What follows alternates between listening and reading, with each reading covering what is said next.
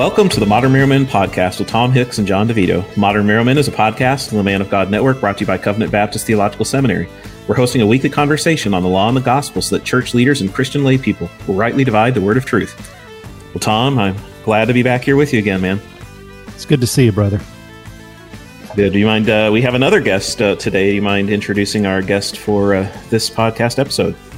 Yes, absolutely. Well, we have the privilege of having Nathan White with us, and Nathan is pastor of Christ Reformed Baptist Church in Lookout Mountain.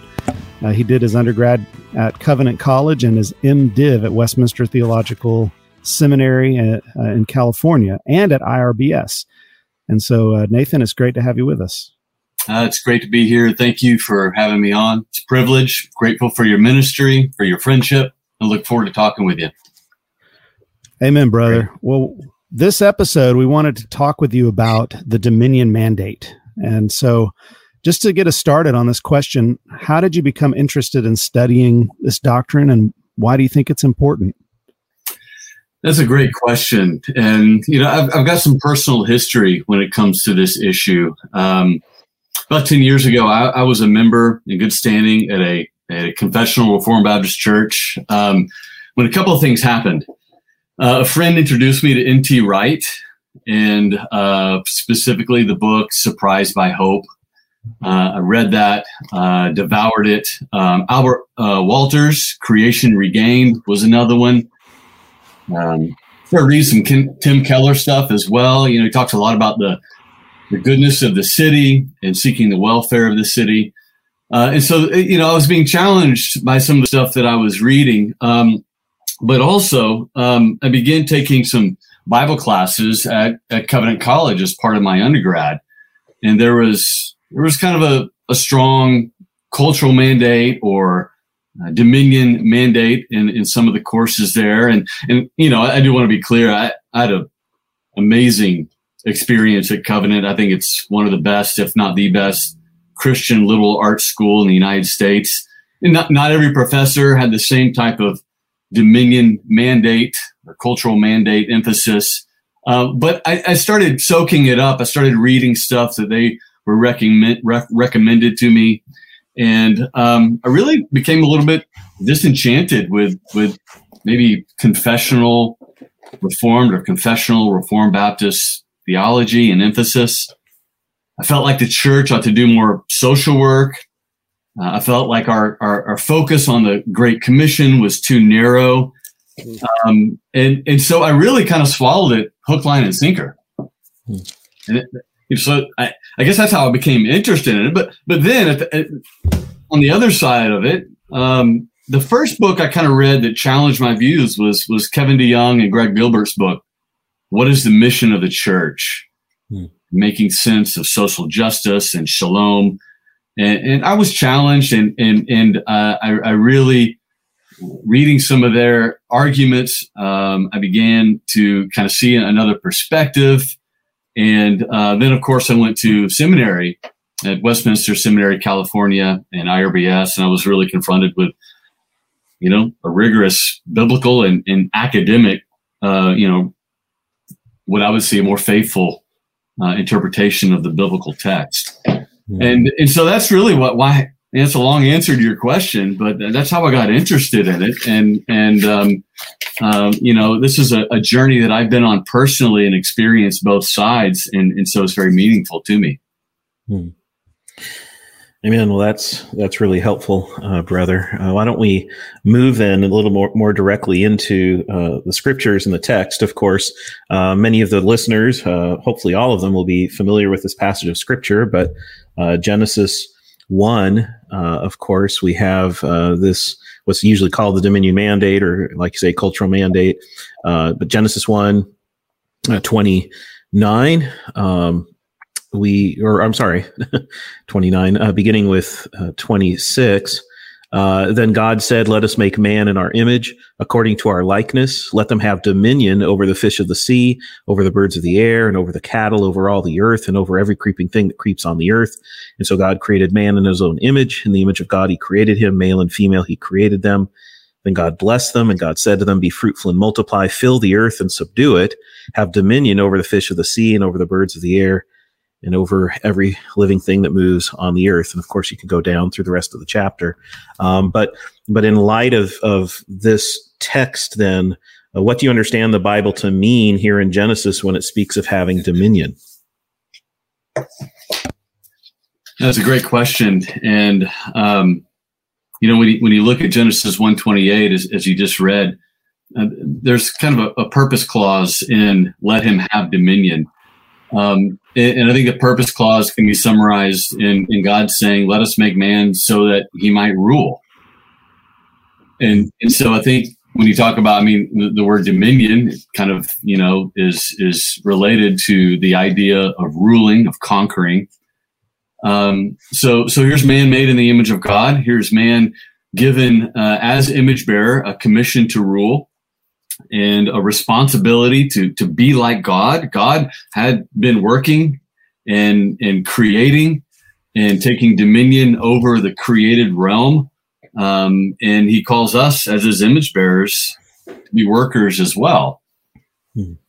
But I think one thing that might be often lost in this is that God also reveals himself as a God who rests. Mm-hmm. That's and, a good point. And, and, you know, it, when we think about the idea of, of even work, created to work, created image God, it's, hard to it's hard to really make sense of that uh, without kind of the, the end goal in view.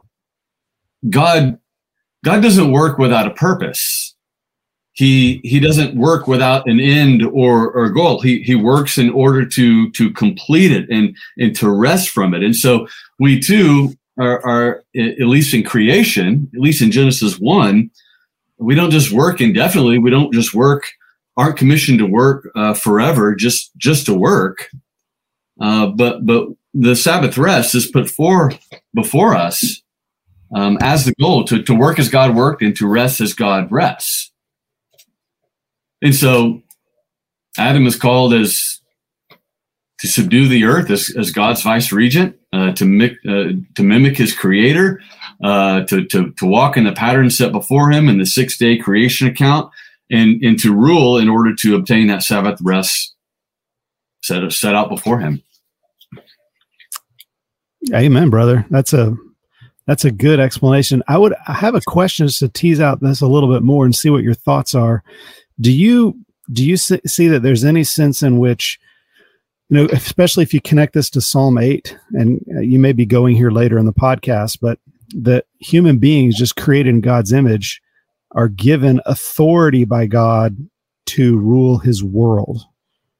Uh, I mean, would you say that like, to, or, to, or to given authority to act in God's world with the power that God has given them in a godly way, and that that's connected to the dominion mandate. Like, especially if you look at it, it in its context, it seems like it's over animals, you know, like the fish of the sea and the birds and and so on. And so, is maybe just speak to that in terms of how you've processed that piece of it.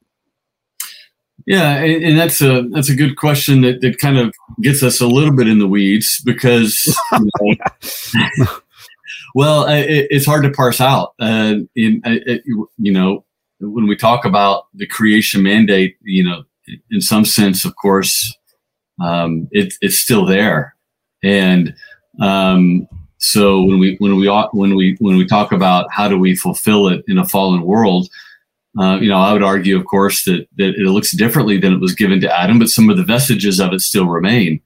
And uh, uh, absolutely, there there is a there is a authority as man made in the image of God uh, to to rule over over the created realm, over over the animals, and and to do that in pursuit of of the original dominion or what that looks now in the world does where where things get a little bit a little bit dicey. What exactly does that mean? That's a difficult question to answer. Yeah. Well, thank you. Uh, so, what what do you think people mean today when they speak of the Dominion mandate? I've actually heard all kinds of words for this: creation mandate, cultural mandate. I'm not even sure what they all different all the different indications mean. But just thinking particularly about Dominion mandate, uh, what do you think people typically mean by that? I think that it's going to be interpreted differently uh, in different theological circles. You have the the extreme you got to be careful, maybe not extreme, but the the, the, the ultra conservative theonomists, uh, for example, um, uh, or other forms of, of high Presbyterianism, for lack of a better term, where there's a, a strong emphasis on on um, on uh, yes, making the laws of the land uh, reflect God's law, uh, on having lots of children, and and taking dominion in a, in a very conservative sense of fulfilling that original mandate. Um, but then you have the other end of the spectrum, uh, where you have more of, of neo Calvinism, uh, Kuyperianism, and, and, and they're emphasizing that God is sovereign over all of life. So um, that famous phrase by Kuyper, "Not one square inch that Christ doesn't say is mine," yeah. uh, which of course we agree with in, a, in, in right. a certain sense. Mm-hmm. Um, but you know, they're, they're calling Christians to act in a Christian way in every area of life. Um, I read I read yesterday an author say that um, Christian author say that every decision that we make to spend money is a spiritual decision. And I was sitting there thinking, wow, I mean, uh, putting gas in my car is that a spiritual decision? Buying a piece of candy for my you know, 25 cent piece of candy for my daughter is that a spiritual decision? I mean, I get what he's trying to say, but there is this emphasis on everything in life has to be explicitly Christian or redemptive. Yeah, it's like there's no room for adiaphora either, like a morally indifferent thing that God doesn't like, you know, scratching your head, cutting your hair, you know. I mean, I guess some of these things could be if they're sin, you know, you can, there's sinful ways to do various, almost any activity. But, but I think your point is well made. You know, we can, uh, we can go way beyond what the scripture does and, and, uh, and that sort of a thing. So thank you. And that's a great, you know, that's a great way of, of, of putting it. Um, because one of the questions here is is the legitimacy of the secular world, mm-hmm. and, and, that's one of the things yeah. that, that, we're struggling. What what is the relation between our faith and our common work? Do we yeah. look at participation in the ordinary um, occupations and endeavors and institutions of the world, whether it be our neighborhood, whether it be government, whether it be our workplace? I mean, how do we look at those things as Christians? Uh, do we look at them in terms of God's, um, you know, preserving grace as common grace? Upholding these aspects of the created order, or do we look at them more through the redemptive lens that you know we are called in some sense to to work towards a Christian society and see these as institutions that need to be redeemed and brought in or made part of the eschatological eschatological kingdom of Christ. Um, yeah, legitimacy you know, of secular work. Yeah, I mean, even think of you talk about the institutions. You think of uh, marriage and family marriage is temporary. It's not even an institution that is eschatological. So there is no saving of the institution of marriage, right? Uh, because it's going to go away, you know, when we get to the eschaton. And some, not that we're not to be Christian in marriage and follow God's commandments in marriage, all that's true, but it's a it's a category error, isn't it? That's what you're saying. It's it's mistaking God's rule over one sphere for His rule over another sphere. Yeah, absolutely. Well, you you you even hear today among a, a number of Christians really a, a, questioning or even a rejecting of the very idea of secular. You know, they'll they'll they'll uh, critique the sacred secular distinction, and um, while while sometimes I, I think what they're critiquing is important, um, again, there's a sovereignty of God overall, right? Uh, there's, uh, you know, we're, we're Christians seven days a week, not just when we worship. And some of those kinds of things they're bringing out, I think are helpful and true. Uh, and, and yet at the same time, if we totally collapse sacred and secular, uh, in every sense together, uh, we, we wind up, uh, losing really this, these, these important distinctions that we need to, to keep in mind, to, to yeah. live uh, as Christians in this world. Some of it seems almost terminological, though, to me too, because when people hear the word secular, they hear, you know, wicked, you know, uh, like secular meaning worldly in a in a biblical sense of the world. So this the evil system, when really all it meant, se- the word saeculum, right, Latin is the world in the sense of that we that we share physically in this world. And so maybe a better way of distinguishing is uh, between the common kingdom and the sacred kingdom. So there's a kingdom that we share together that commonly with others not that we have common ground ultimately uh, in terms of the largest questions but we have but we share commonly uh, in in the world that god has given us we have to live together you know and there's a there, there's a common standard for that. Is that what I mean? What What do you think, Nathan? I mean, uh, we're, we're maybe getting way off track here. I don't know, but what What well, do you think about these things? Well, as you're speaking, I, am I'm, I'm going to take us even further off track. I think. Um, Bring it, man. What, what's amazing, you know, we're talking about the church, we're talking about the Christian life, but but what's um, I, I think amazing is that that that this type of perspective is becoming more and more popular in our society as well, and um, you know, um, particularly with the younger generation, the millennials. Um, I, I, think in some sense we watched our our boomer parents grow up, um, converted at a Billy Graham crusade, um, you know, uh, a decision that, that had little effect on their life. And we've watched them pursue individualistic material wealth. And I, I, think not just Christians, but just the younger society is in general is kind of throwing off that old garb. And, and they want to see something more meaningful to their life, to their vocation hmm. specifically. Mm.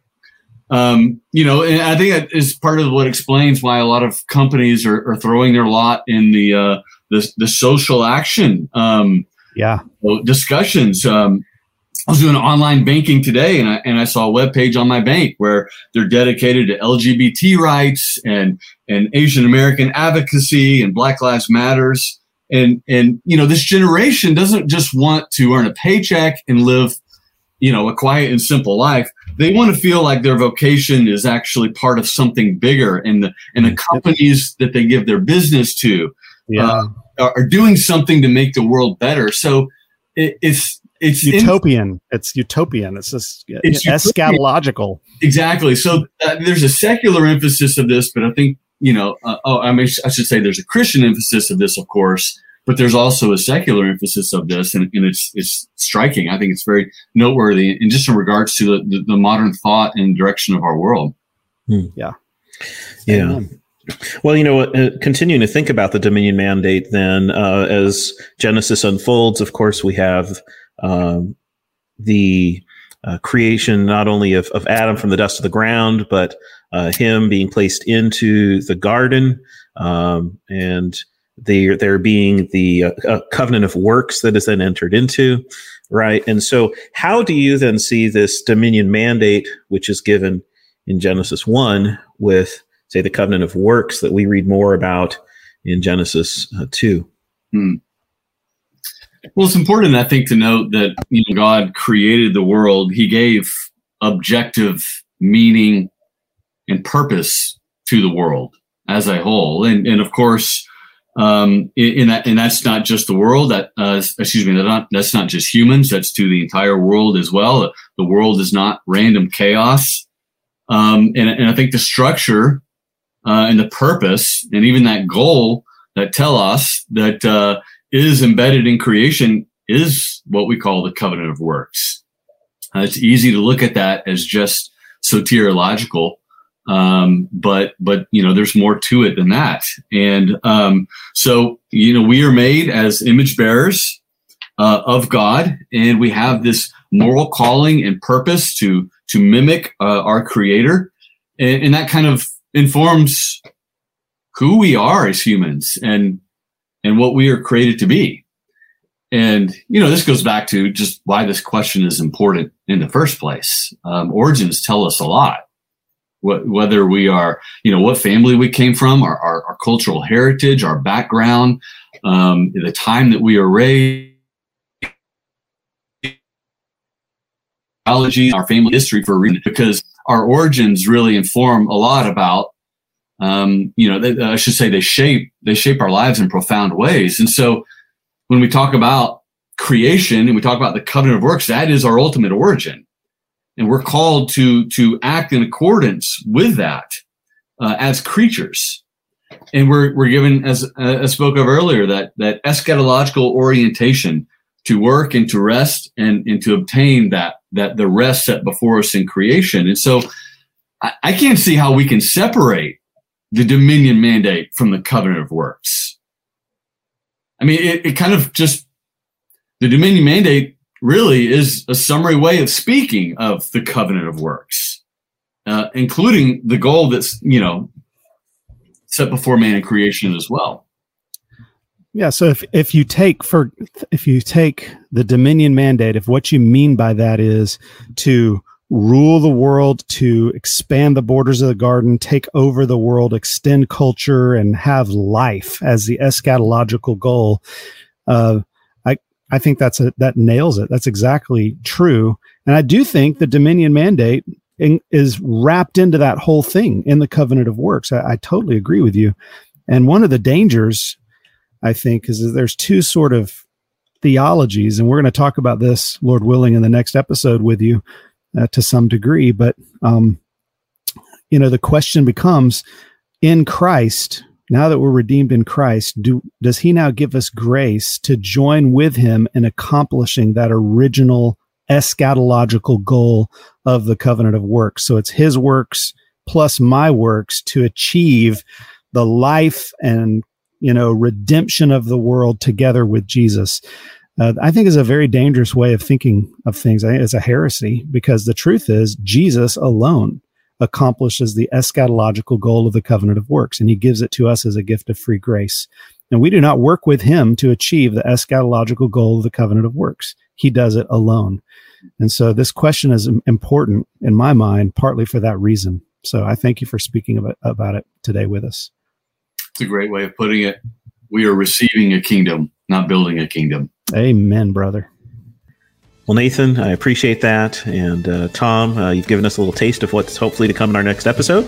But we want to thank everyone for listening to the Modern Marrow Men podcast on the Man of God Network, brought to you by Covenant Baptist Theological Seminary. If you'd like to know more about CBTS, please visit us online at cbtseminary.org. That's cbtseminary.org.